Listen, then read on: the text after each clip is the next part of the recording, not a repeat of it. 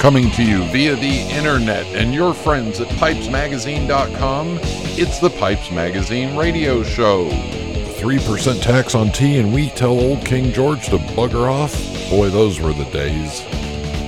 Now, I invite you to sit back, relax, the smoking lamp is lit. Here's your host, Brian Levine.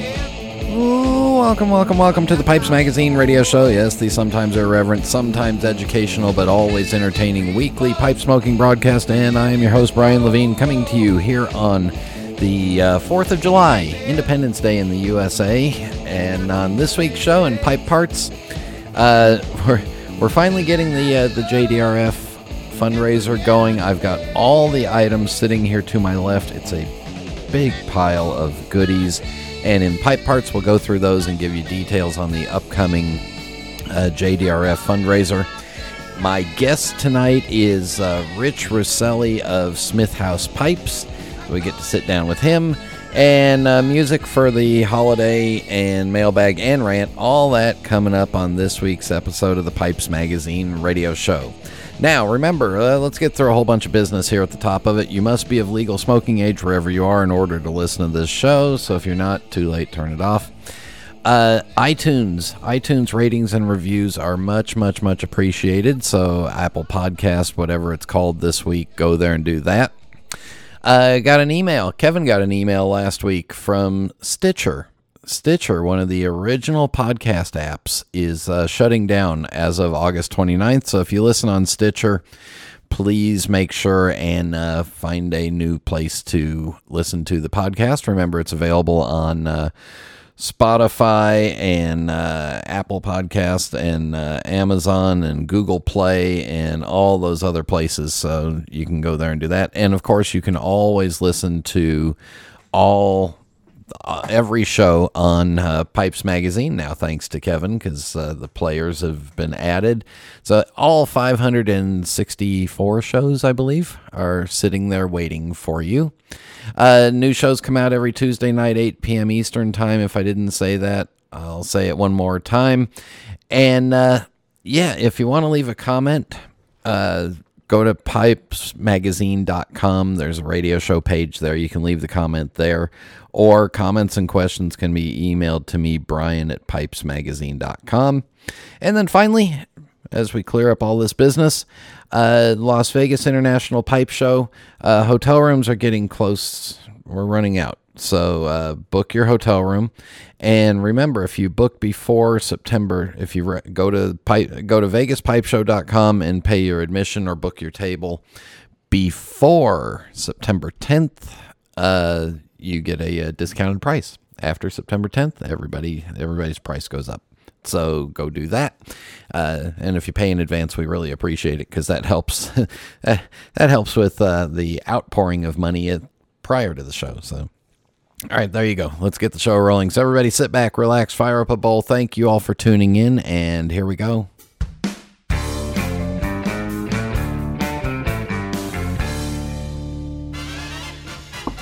Excuse me, Mr. Collins, but the show is starting. They, they need you on stage.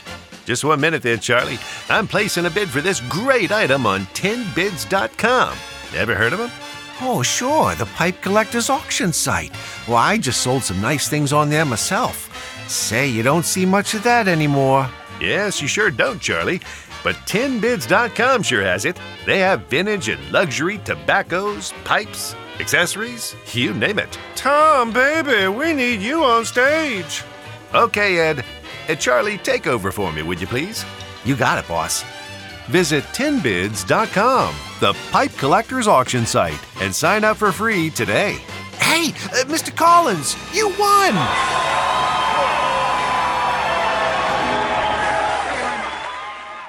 A Missouri Meerschaum corncob pipe is the perfect pal. Going fishing, take your corncob pipe and see you back at dark 30.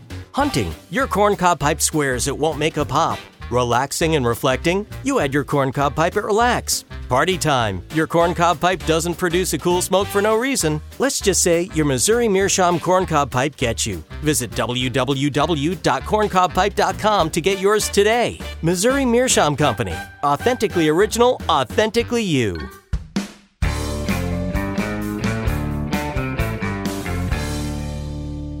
And we are back on the Pipes Magazine radio show, and I'm going to attempt to do this as gracefully as possible because I've got a big pile of boxes and stuff right here to my left. Um, but remember, these are all the items that are going up on the JDRF fundraiser through uh, Steve Fallon's uh, pipestud.com for the tobacco items and his Pipestud eBay store for the auction items. Uh, the uh, the tins of tobacco will be listed on Saturday, July 15th, and they'll go on sale. I believe it's 11 a.m. Eastern U.S. time. Uh, you all know the dates anyway, or the time that he lists stuff.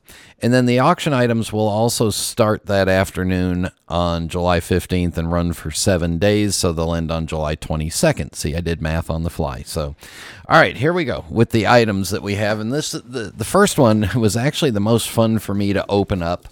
And it's uh, donated by.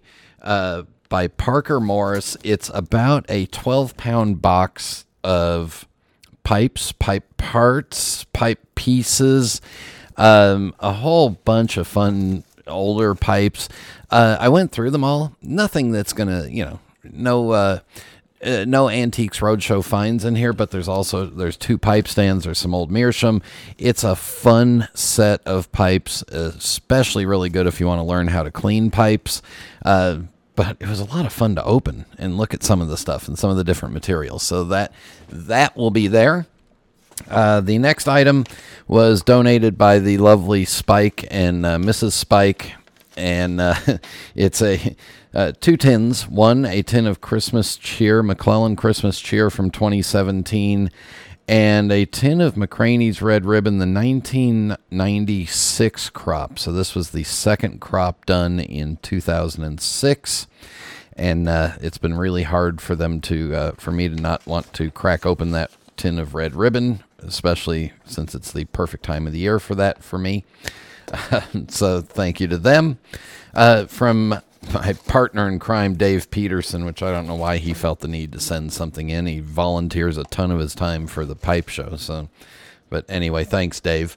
Uh, Dave sent in a tin of Frogmorton, Frogmorton Cellar from 2017, a tin of Ashton Brindle Flake made by McClelland from 2001.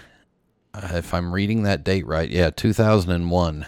Um, wow and a tin of Exotique mixture by Smokers Haven, and it looks like he dated that from uh, April of 2013. So there's, I mean, three great tins.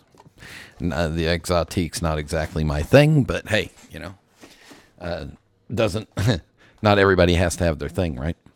And then from from Engineer Dave of Canada, uh, who is the only person to ever be uh, to ever change the intro to the show. So, uh, is a tin of McClelland Beacon from 2009 with the Canadian health warning on it. So that means it's extra extra expensive.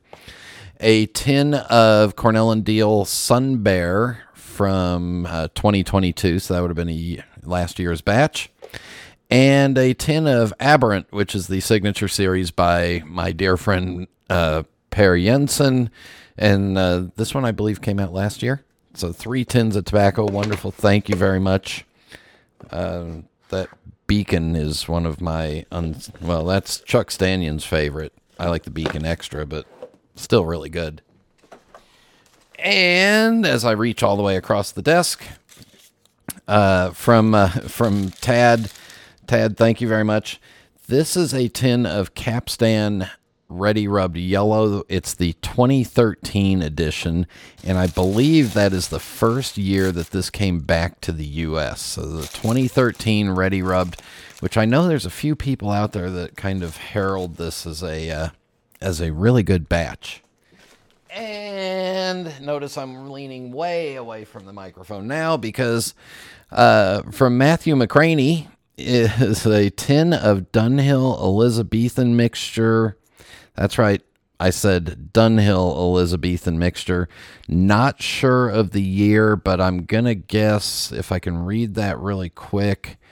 Uh, I'm going to guess that this is uh, 2008 is my best guess. So that's a 12, 15 year old tin of Dunhill. And then we get into the pipes, and these are in no particular order, but from uh, Mark Dominguez at Lone Star Briarworks, a uh, beautiful straight billiard with a plateau top, and uh, I'm sticking my finger in the bowl right now of it. Bowl capacities. I mean, it's a good sized bowl capacity for the weight of the pipe. Unsmoked, brand new. Thank you very much to Mark. Uh, that's going to be a great. That's going to be a great, cool smoker. And I'm looking down. It looks like the yeah the stem was done. The the draft hole's nice and open, so that should be really good. Uh, from uh, from my friend Adam, a Carmet pipe, and this is uh, more in my uh, workhorse billiard shape, so it's very tempting. Uh, but uh, from Adam Sheehan, a brand new unsmoked pipe from him, uh, compact straight billiard, kind of a kind of got that stubby look going to it, sandblasted nicely and uh, unsmoked and ready to go. And then from Robert Vacher, uh, normally he does pipes as Laughing Moon, but this one is a uh, this is a bigger pot size, kind of reminiscent of a Larry Roush design. In this one, he just signed as uh, Vacher and JDRF. So uh, I'm going to be keeping an eye on this one. And you, you guys may have to bid pretty hard to keep me away from buying it because it's just a cool shape, and uh, I like the fact this is JDRF. And then the final item, the pièce de résistance, and it uh, comes with a little bit of a letter.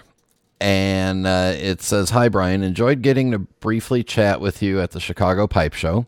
Uh, one of my daughters recently had major back surgery, so Becky and I took off early on Saturday afternoon.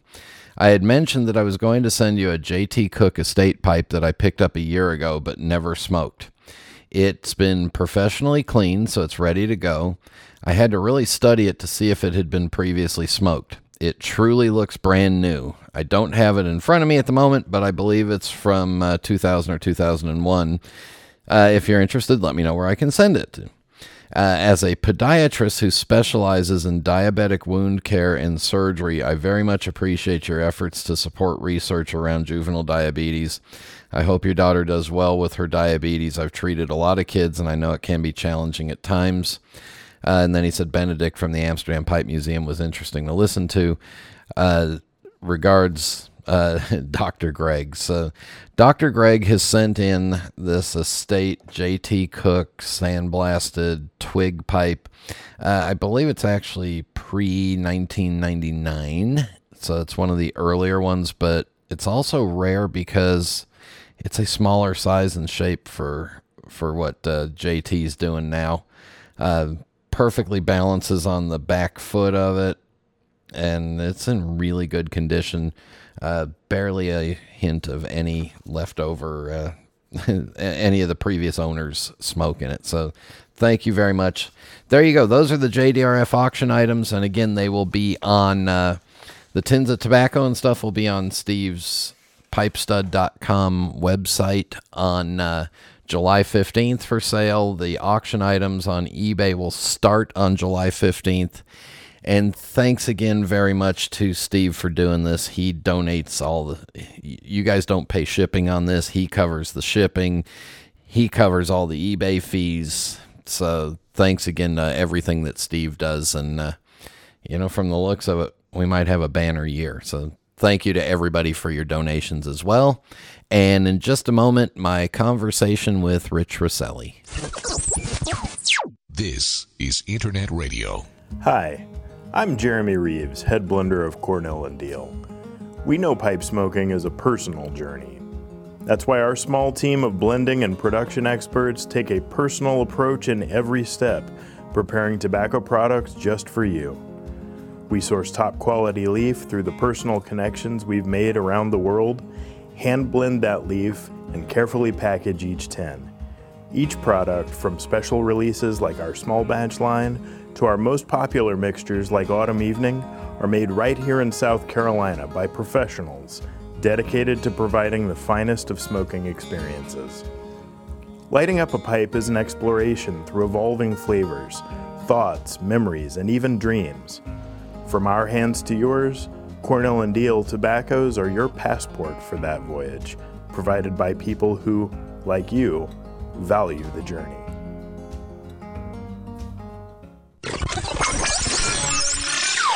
We are back on the Pipes Magazine radio show, and joining us is a pipe maker that's new to me, but I saw his stuff on Instagram, and I got to be honest with you, Rich, your your stuff caught my eye. So from Smith House Pipes is Rich Rosseli. Rich, welcome to the Pipes Magazine radio show.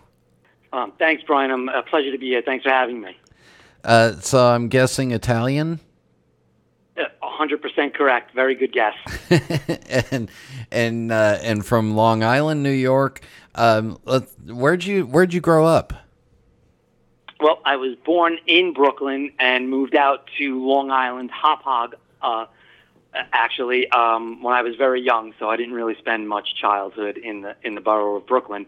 But uh, I've been living on Long Island my basically my whole adult life. I'm 45 years old, so I've been in and around Suffolk County, Smithtown, Hauppauge for that whole almost that whole time. So you are you are truly, and I'll pronounce it correctly. You're a Long Islander. That's correct. Yeah, and you got to do the Long and then Guyland. That's that's how. right. Perfect. Perfect enunciation. Yeah. Um. So, so when did when did pipe smoking come into your life? Well, I'd say probably about uh, eleven or twelve years ago. I was visiting an uncle's house, and he was an avid cigar smoker and dabbled with pipes a little bit. And he had a rack of pipes just sitting on on, on a countertop in, in his in his study. And I said, "Can I try one of those?" And he said, "Sure, help yourself." So I, I picked one out and uh, and I didn't really know what I was doing.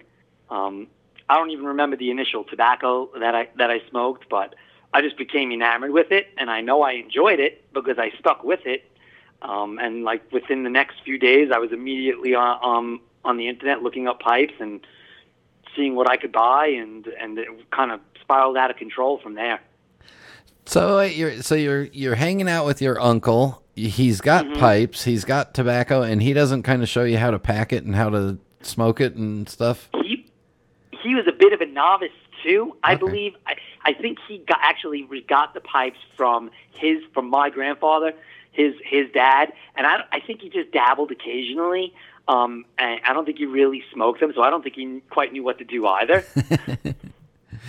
All right, so so you get on the internet. Did you end up uh, did, did you end up going on YouTube and, and so on and finding all these informational videos and how tos and and uh, shopping?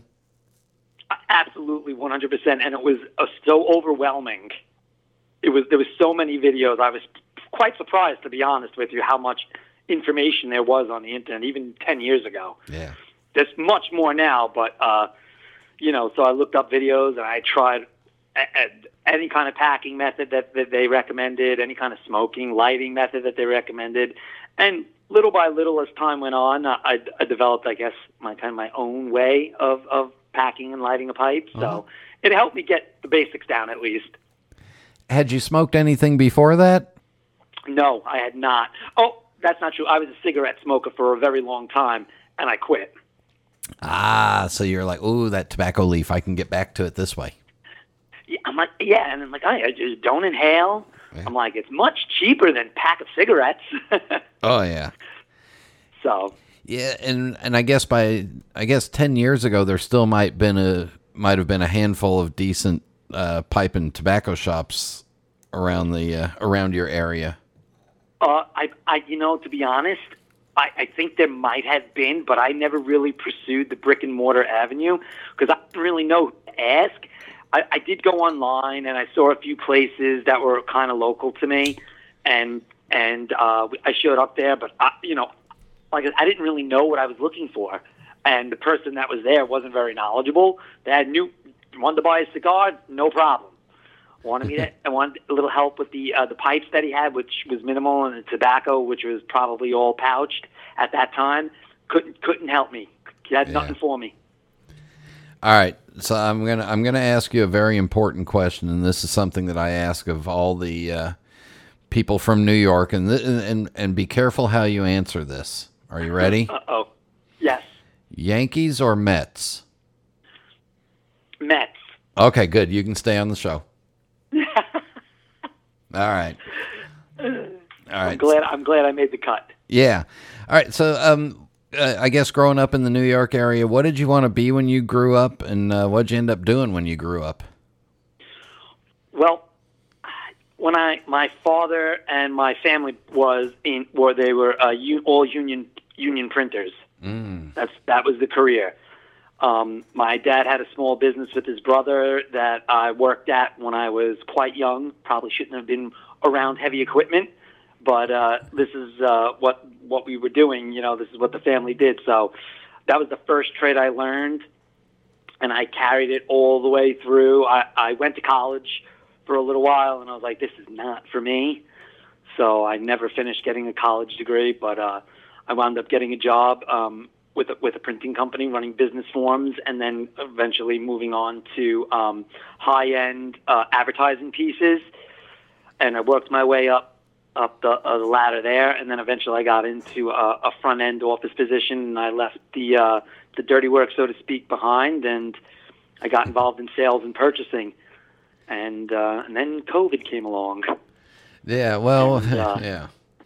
Um, how did you get involved in pipe making? What what was I mean what what was the thought? You, your entire family's in the printing in printing business, and now you want to go whittle at wood?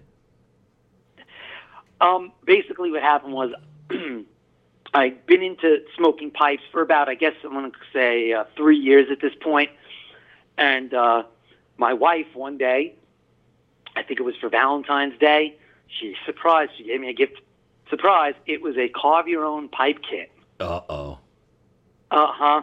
You know, pre-drilled hobby blocks, Yeah. stem, came with a file, came with a saw, came with all sorts of stuff, and that was the beginning of the end for me with with pipe making. I I'm, I made carved this pipe. It was I thought at the time the, the most magnificent thing in the world. It smoked. I know. I was like, hey, this smokes. And you know, I just became quite enamored with it for whatever reason.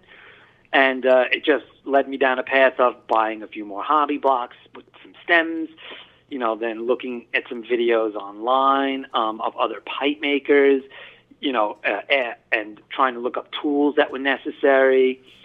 So uh, i did a lot of research if you will before i even bought a, a piece of machinery. I was doing everything by hand at, the time and never thought of selling anything or anything like that i was just enjoying doing it and the more um, I did it, and I got a little bit better each time. And then I decided, I told my wife, I was like, look, you know, I think I want to get some equipment and try and do this at a little higher of a, of a quality rate, so to speak. So she said, that's what you want to do. So, uh, you know, I, buying some equipment, and I, I was carving pipes by hand for, I guess, maybe like six or seven months before I decided to, to really, you know, get involved with the equipment that you know your average pipe maker would use, and uh, you know, and it just kind of spiraled out of control from there. You know, uh, I, I got then I got into des, des, to, you know sketching and designing pipes and and you know really really delving into the uh, the ins and outs of it. You know, all the informational videos online, like you said, trying to trying to absorb and, and get any anything I could, and it just kind of took to it for whatever reason, and I haven't really, you know, the bug has not uh, left me, so that's a good thing. Now I got I got to ask: Is your wife is, is your wife Italian too? Because she seems awfully agreeable to whatever you want to try. No, my wife is a first generation uh, uh, Polish American. Ah, okay. So because I I know some of the Italian women from Long Island and from especially from Brooklyn, and they they tend to talk with the back of their hand first, and then wonder if you're crazy. Um, No, you know, you know, my my wife's very encouraging when it comes to creating things. She has no problem with that. She, you know, anything that's artistic or you want to create something, she's really quite, you know, amenable to it. And I guess you know, she says it's a good thing. That's that's her opinion, and I'm not going to argue with it. No, and it's important that she's supportive of it because otherwise you'd be you'd be having some fairly heated discussions about all this equipment that you want to keep buying for this little hobby that's not making much money. Exactly, and, and you know, when you have a, a young child at home, uh, it does get time consuming, and you know, she, you know, th- there's a delicate balance between, you know, spending the right amount of time with your family and, Yeah. you know, just disappearing into a shop for, you know, four hours a night, and then on a Saturday, you know, all day. You know, so she's been pretty understanding and and very supportive and very forgiving of the time that could be spent maybe doing other things. So, and she understands it, and and and like I said, she's real supportive of it. So I appreciate it immensely from her. It's a, it's great. That's a perfect place for us to take a break. When we come back, we'll have more with Rich, so stay with us. We'll be back in just a minute.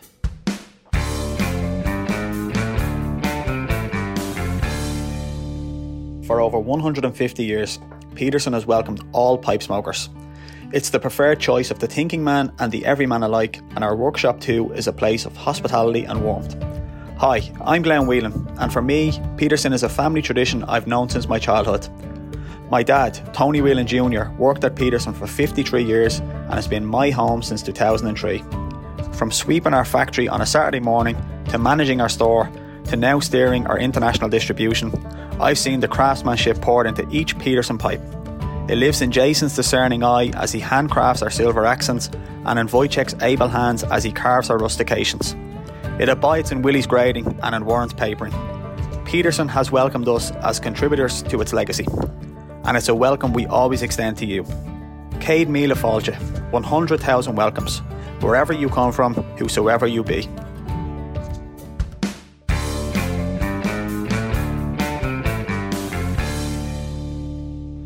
We are back on the Pipes Magazine radio show visiting with Rich Rosseli of Smith House Pipes. And, uh, yeah, I just wanted to highlight their, you know, these supportive wives that let us go off and, or let you go off and do this crazy hobby in your, in your part time. But, uh, uh, how long ago did you start actually selling pipes?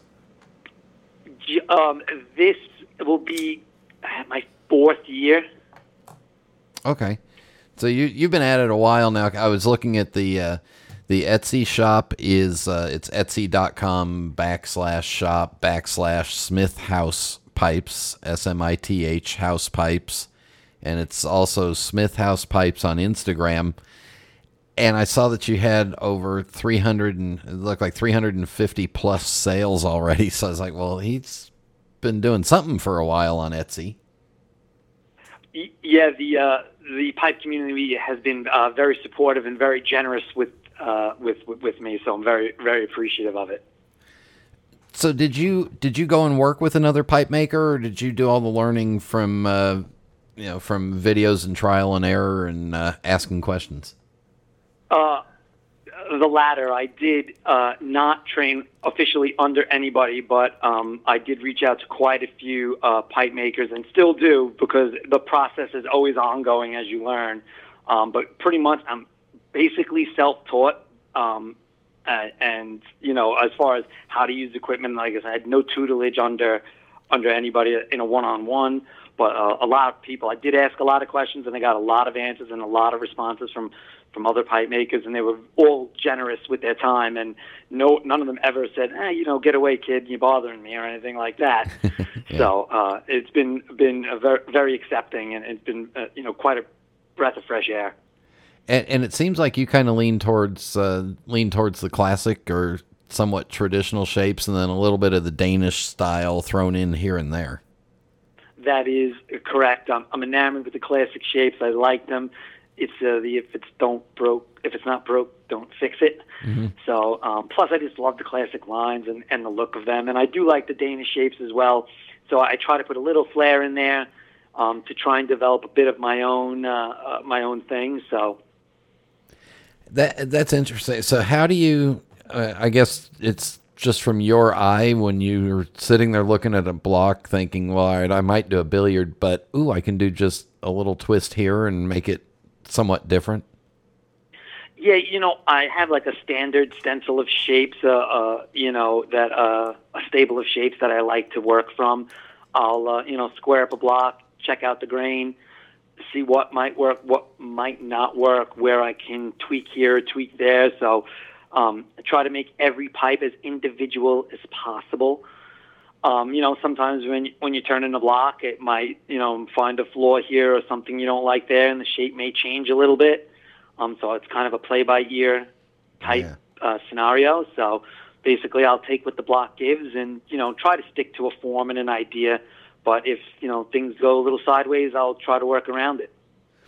So when you're look when you're looking at that block, are you looking at it trying to find the shape that's in it, or are you looking at a, or are you looking for a block that makes the shape that you want? Um, it really depends on um, uh, if I have a shape in mind that I want to I want to make, I will hunt through my stash of briar and hopefully find the block that fits. But uh, like I said, otherwise I'll I'll square it up, you know, and and take a look at the grain and see what might work best, and and and and go through my shapes and go, yep, this this block will fit this shape, and uh, I'll take it from there. Is there a, a traditional shape of a pipe that's given you fits still that you're just not happy with what you're doing with it? Well, you know, the billiard is always a work in progress to try and get it just right. So, um, I still make sometimes bowl shape a billiard and look at it, you know, and and and go, no, no, this isn't this isn't, isn't going to work, and it winds up in uh, a box of pipes on the floor. and someday those might be finished and become Rich's own personal pipes. Right, you know, um, pop, uh, a shop pipe here, shop pipe there. You know, maybe if I have a friend that's like, "Hey, Rich, I want to try a pipe," you know, I'll I'll finish one up for him and say, "Here you go, use this." You know, but for the most part, or maybe try new techniques with them, whether it's a new sandblasting or technique or a finishing technique. You know, so yeah. Do you look around at, at other at what other pipe makers are doing and look for inspiration from them? Absolutely. Always lift a little thing here and there. Some people have great ideas. You know, you don't want to copy it and make it exact, but if you see something you like, uh, you know, a, a, a shank adornment, a finish that you might like, or a material that they're using, if it if it sparks my interest and you know make gets the creative juices flowing, sure, yeah. I'll use it as inspiration. Uh, now, how often are you smoking a pipe during the week? Um, sometimes if it's a particularly rough day at work, I'll have a a pipe on the way home in the vehicle. Um, uh, but for the most part, I usually will have a little dinner, sit down, you know, out, out on my uh, back deck if it's warm enough out, and I'll have a pipe. So probably about a pipe, maybe two on a good night, if I, if I can. But on the weekends, um, I'm I'm usually, especially if I'm in the shop, I'm usually have a pipe hanging out of my mouth through the course of the day. so. Puff, puff, puffing and shaping and puffing and sanding and puffing and sandblasting and puffing and polishing. Yes, and getting smoke in my eye and going ah ah. yeah. uh, did you kind of narrow down on what kind of tobaccos you like personally? You know, I started out. I think like almost every uh, pipe smoker, I would think, um, oh, this is this is a flavored uh, tobacco. This looks. I'm going to try this. This is going to taste great. And um, then eventually, I, I got uh, you know, and I was smoking aromatics basically. And then I met um, uh, Jay Furman, and he was in the Long Island uh, Pipe Club. Yeah. And he saw me on Instagram, and he was like, "Hey, you, you're on Long Island?" and I was like, "Yeah, you make pipes?" Yeah. And he invited me to a meet, and a bunch of other pipe smokers were there, and they started saying, "Try this, try this, try this." So I, then I went through the Latakia phase, and then eventually I settled on straight Virginias and Virginia Periques, and that's basically where I am right now. I do enjoy a good burley every now and then, but I'm basically a Virginia Virginia Perique smoker. um, on pipe making, do you work by commission or you just uh, make it your make it and then you buy it? Uh, I was doing some commission work, um, but I kind of strayed away from it lately. You know, uh, like I have some some things going on that I you know I can't I don't want to um, tell a potential customer, yes, I will do this for you in this time frame, and then not be able to deliver, or yes, I'll do this shape for you and not have it meet, you know, their vision. So I, I was struggling with the balance of commissions as to just using my own creative, uh, you know, uh, juices and turning out something and saying, here, this is what I've made today. If you like it, buy it. If you're interested, let me know. We can talk about it. So I, I kind of strayed away from commission work. Um, I might get back into it, but I'm in such I've been in such a, a zone lately with with making making pipes just one right after the other, and the, and the creativity is flowing. So that's where I'm focusing all my energy right now. But hopefully down the line, I'll get back to commission work. So I think I've said it before, but I'll say it again. One of the things I like about part-time or hobbyist pipe makers is you know when you get to make a pipe that's a fun thing for you. It's not a it's not you know 50 hours a week in the workshop and you know you got to turn out pipes to pay the bills and stuff. But at the same time you've also got a full-time job and a family. So your time constraints of getting in the workshop are uh, you know are fewer than a full-time pipe maker. That's correct. Believe me if I could turn this into a full time job because it's such a great passion of mine, and I really, I truly, I would. But uh, as a, at right right at this moment, it just isn't possible. So we'll see what happens down the line. If if it happens, great. But I, I am happy doing it like this. I do enjoy it. Yeah, and your pipes start out around what two hundred and fifty dollars. Yep, yep. That's the average price. I you know I want to try and keep them affordable for everybody that wants to have maybe an artisan pipe in their collection that you know that you know that isn't too expensive that's you know affordable for them. Or if somebody's just starting out and they maybe want to try artisan pipes after they've been through their factories or or you know or their or their estates and they want to try something that's they think that that, that they can afford that that's really you know well I'm trying I'm aiming to uh to make sure that uh, you know people have an opportunity to hopefully you know own a pipe that they can keep and hold on yeah. to and appreciate and and like and you know and enjoy. You know, an artist of of of, of a unique nature. And I can tell you, if you're living on Long Island and you want to become a full time pipe maker, you're probably going to have to raise those prices a little bit. I'm just thinking out loud here. Yeah, you're probably correct. Or move. yeah, or or move to the mountains of uh, Kentucky. Um, yeah, somewhere like that. Uh, I'm noticing in your uh, in your gallery and the and the few pipes that you have available right now that you seem to like bamboo. I do like bamboo. I like working with it. I find it to be a nice natural material. Um, it doesn't have to. I like it if it's not pretty. Yeah. Um, you know, I like a rustic kind of aged look to it. So I know a lot of some certain pipe makers like you know that pristine, you know, white high grade uh, piece of bamboo, but I don't mind it if it if it's beautiful and white, great. If it's uh, you know gnarly and a little yellow, that's fine too. I just like the natural look and the way it fits with pipes, so I use it quite often. I I was admiring your use of it because you do have some you have some bamboo that's just kind of funky and natural, and it just doesn't look artificial at all no, I, I like to I like to keep the natural element in pipe making. You know, I, I think it I think it really adds to uh, the look of a piece. Well, and also the bamboo will help you get more yield out of a block of briar because you don't have to worry about that length of shank. So it in in some ways it helps the pipe maker, although it makes making the pipe a little more process intense because you've got to yeah you've got extra cuts and extra things that you have to smooth together. Yep, it does. It does. The mechanics of getting the bamboo to work right with the uh, with the Brusthummel, uh, you know, is, is a little more labor intense. But you know, that's okay. Labor intense is good. I, I like the challenge of doing it. So, uh, do you sleeve the bamboo with anything? Um, not full. It's not a full sleeve. Okay. Um, uh, there is a, a small stainless steel tube in there to reinforce where the where the uh, where the uh, bamboo shank you know, meets the stummel but it's not a full sleeve of bamboo. Uh, full sleeve of stainless steel, excuse me. So eventually, over time, that bamboo may also change a little bit of color on you. Yep, and uh, some people have a tendency to think that it cools the smoke a bit, I mm-hmm. guess. So uh, there's that benefit to it too, even though I have not quite noticed it. But yes, you know, color and aging will definitely take place.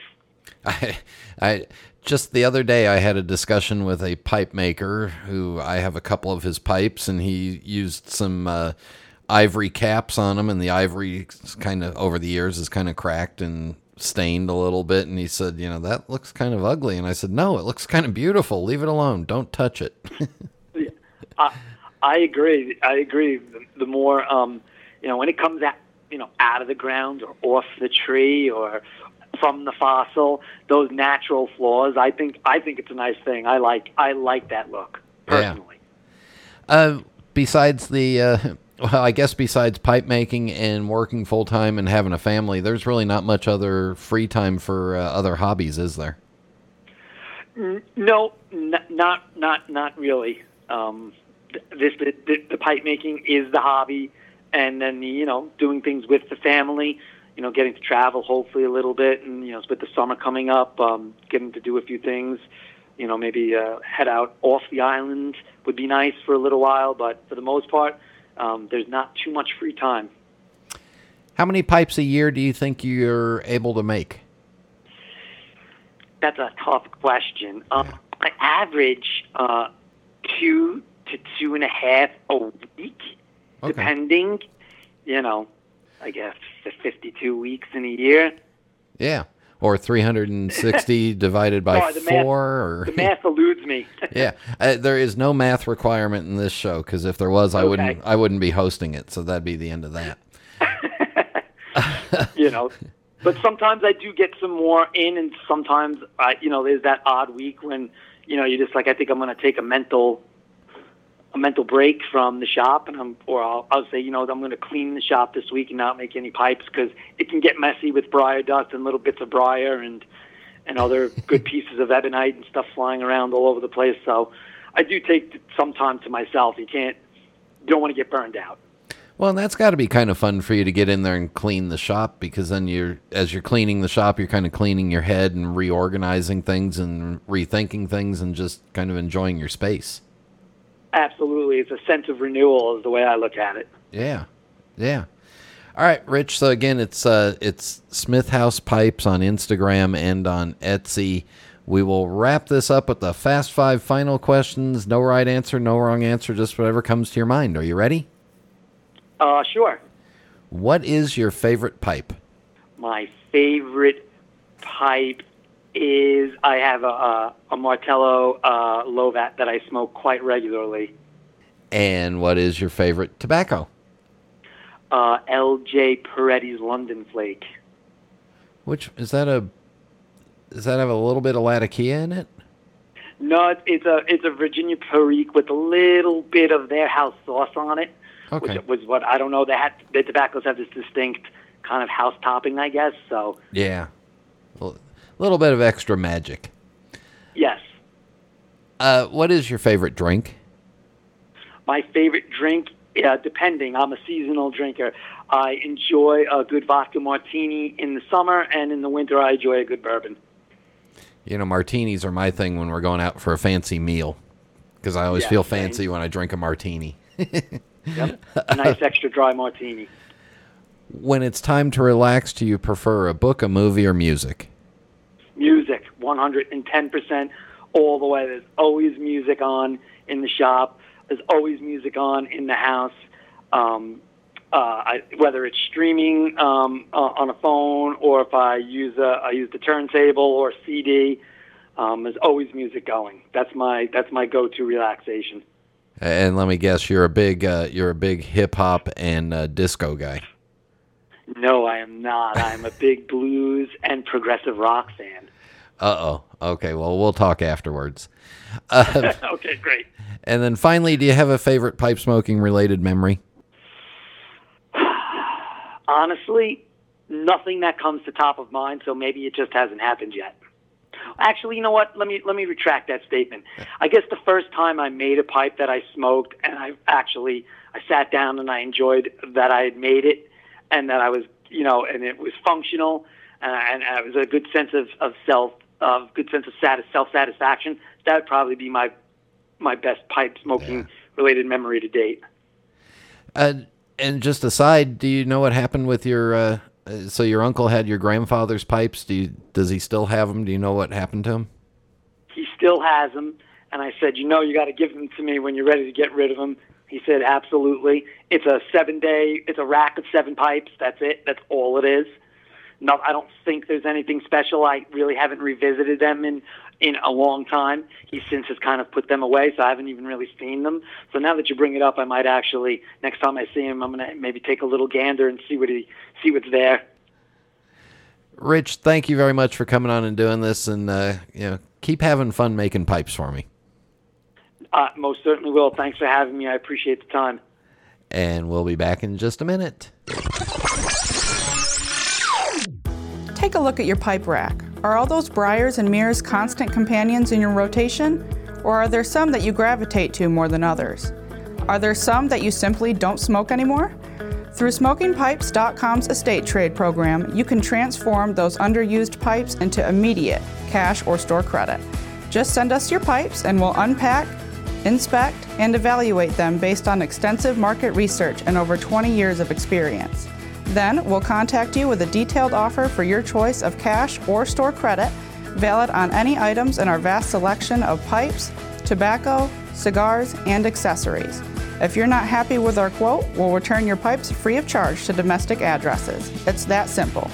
Join the thousands of Smoking Pipes customers who have benefited from this program and start your trade today by contacting us at 888 366 0345. That's 888 366 0345.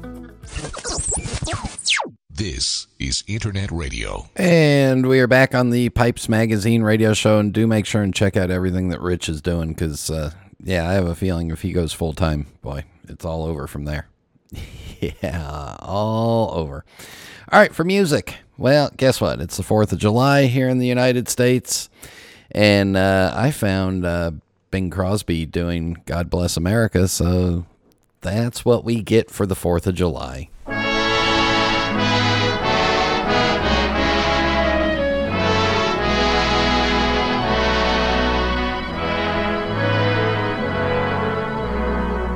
While the storm clouds gather far across the sea, let us swear allegiance to a land that's free. Let us all be grateful for a land so fair as we raise our voices in a solemn prayer.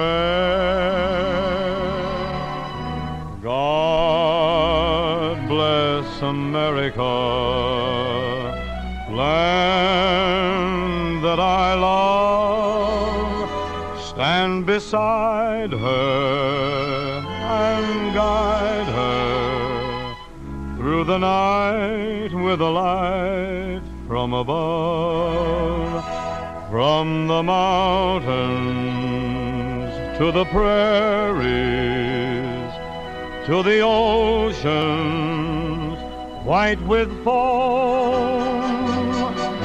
God bless America, my home,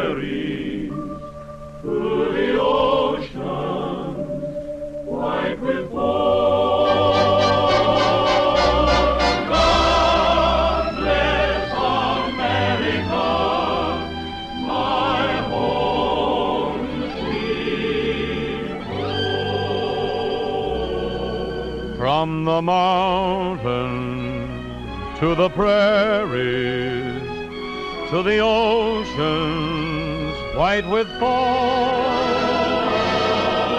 God bless America,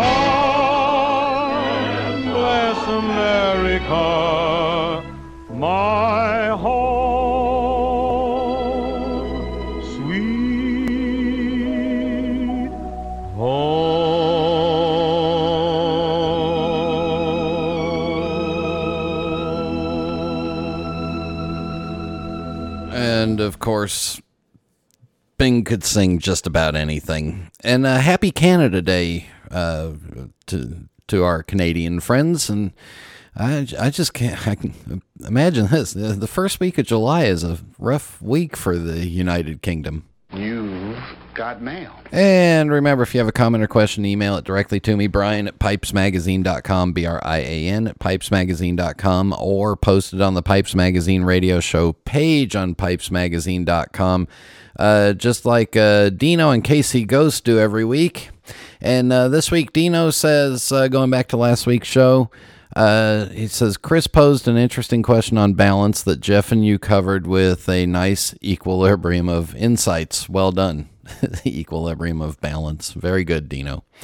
Um, I enjoyed listening to Jason's backstory and found his uh, Washington behind the scenes stuff quite fascinating. His questions for you elicited some interesting answers, particularly your three nuns memory.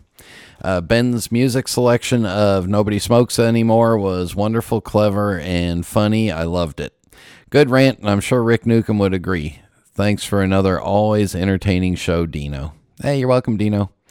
And Casey Ghost says, as always, a great show. I don't normally enjoy the Ask the Pipe Maker segment, but this one was really good. It shows the value of asking a concise question, permitting the other party at least a reasonable chance of answering it. Uh, Jeff did a nice job of that. I guess we owe you something as you selected the question. uh, why did you bring a Capitol Hill lobbyist on the show? Weren't there any used car salesmen available to invite? Crap on a cracker. At least the guy was entertaining. You know, politicians aren't smart enough to think of things by themselves.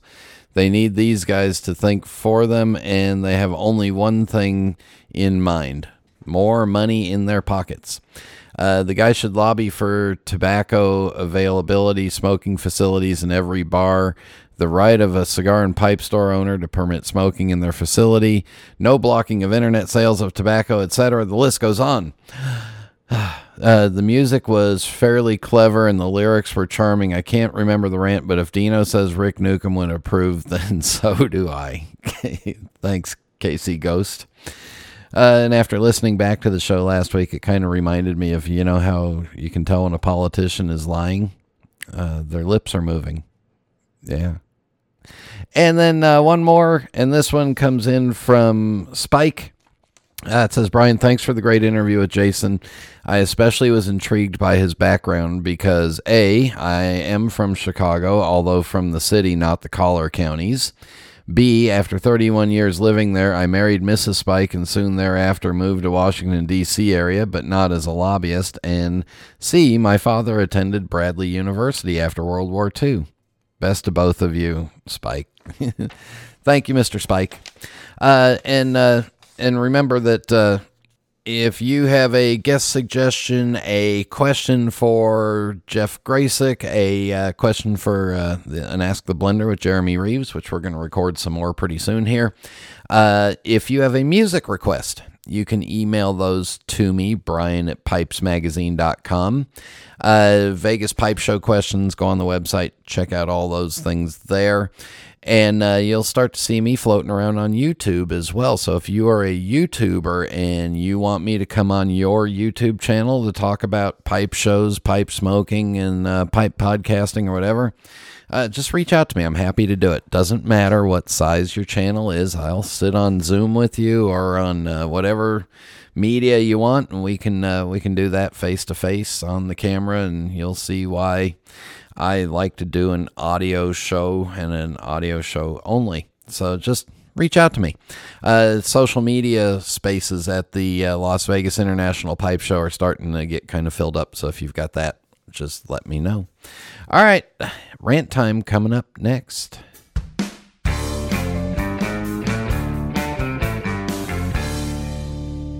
Since its beginnings in 1876, Savinelli has become more than just a pipe factory. It's become a lifestyle. From sourcing the finest Mediterranean briar and partnering with local artisans to acquire unique accents, to expanding their catalog each year with new, innovative series, Savinelli produces high quality Italian pipes that serve as a reflection of your individual tastes. With a portfolio that ranges from rugged designs fit for the outdoors to elegant pieces destined for black tie galas, Savinelli is more than a mark. They're a way to help you make your mark.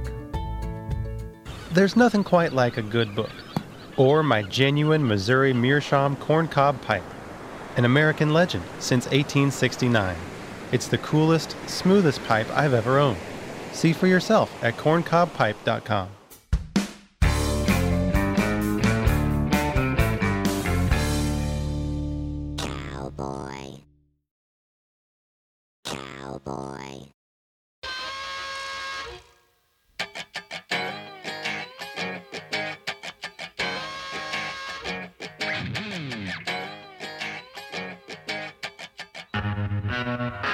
Fourth of July is one of those days when I, uh, you know, I really miss my my time back at Disneyland, and you know, can't go back in time, but I really do miss it. And one of the reasons why I miss it is because the Disney fireworks, even back when I was there in the late '80s, were so much better than what you find in, uh, you know, most local towns and parks and stuff like that, and even baseball stadiums and places like that. The fireworks are just great. But even the local, even the wonderful Disney fireworks would occasionally misfire, have a problem, and there would be a small fire or something would happen, and you know we'd have to evacuate an area of the park and put out the fire. I say all this to mention that uh, the minute 20 something years ago when we moved here to the south, uh, I realized that the 4th of July here is a four or five day celebration of local yahoos trying to blow up everything possible and make it as loud as possible. And I just, every time I see it, I just cringe and just hope that nobody gets hurt. Uh, but here we are, the evening of the 4th of July, and I'm sure the fireworks will start here oh, you know, right at sundown and go on all the way until 11 o'clock, 12 o'clock at night. And, uh, you know, thankfully, I never served in the military, thankfully for me, and thankfully for whatever military there is that I would have served in. But uh, this is the best I can imagine what it's like being in a war zone because those booms just go on all night long, and we've already had them for three, four nights. So, uh, my, you know, I miss the Disney days. I wish everybody to be safe out there with their own home fireworks. Uh, you know, if you get a chance to go to some local display put on professionally, go do that. That's great, but it's still quite not those fireworks that we used to see at Disneyland and then would see at Disney World occasionally, just perfectly timed. So uh, just don't get yourself hurt, okay? Uh, sit down, smoke your pipe, and watch the little embers pop out of that, and that's that's the kind of excitement that I look forward to on a Fourth of July evening now. So there you go. All right, remember JDRF auction items are starting. The tobaccos will be on sale on uh, Steve Fallon's Pipe Stud we- Pipe Stud website, pipestud.com, on uh, July 15th at 11 a.m. Eastern Time. And then the auction items will also list on eBay there, and I'll give you plenty of reminders. So do reach out to all that. Thank you very much again to everyone who donated something. It's it's a pretty good batch this year with a few pieces that I'm really interested in. Uh, especially thank you to the pipe makers that donate their time. Really appreciated. Uh, thank you to Rich for joining me. Thank you all for tuning in, and until next time. Until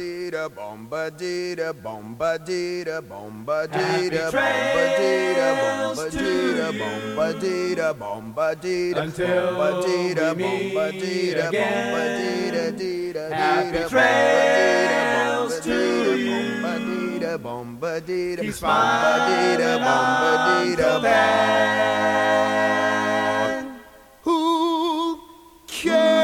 about the clouds when we're together?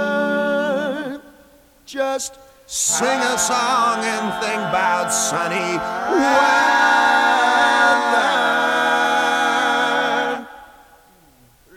Happy trails to you. Till we meet